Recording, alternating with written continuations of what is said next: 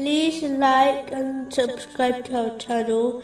Leave your questions and feedback in the comments section. Enjoy the video. Continuing from the last podcast, which was discussing chapter 107, verse 3. and does not encourage the feeding of the poor. Allah, the Exalted, gives people according to what they do. For example, the Holy Quran mentions that if one remembers Allah, the Exalted, he in turn will remember them.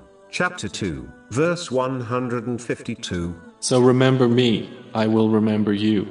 So one gets what they give. Feeding others is just the same. The one who feeds others, for the sake of Allah, the Exalted, will be given food from paradise, and whoever gives drink to others will be given drink from paradise. This is confirmed in a narration found in Jami R. Tirmizi, number 2449. When asked about the best type of Islam, the Holy Prophet, peace and blessings be upon him, advised in a narration found in Sahih Bukhari, number 6236, that feeding others and greeting others with kind speech are the best traits in Islam.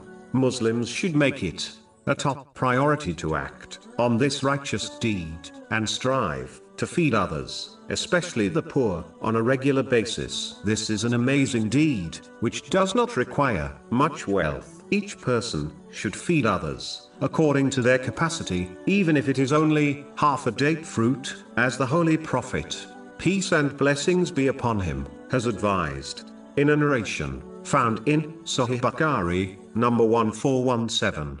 This will protect them from the fire of hell on Judgment Day. This leaves people with no excuse for abstaining from this righteous deed.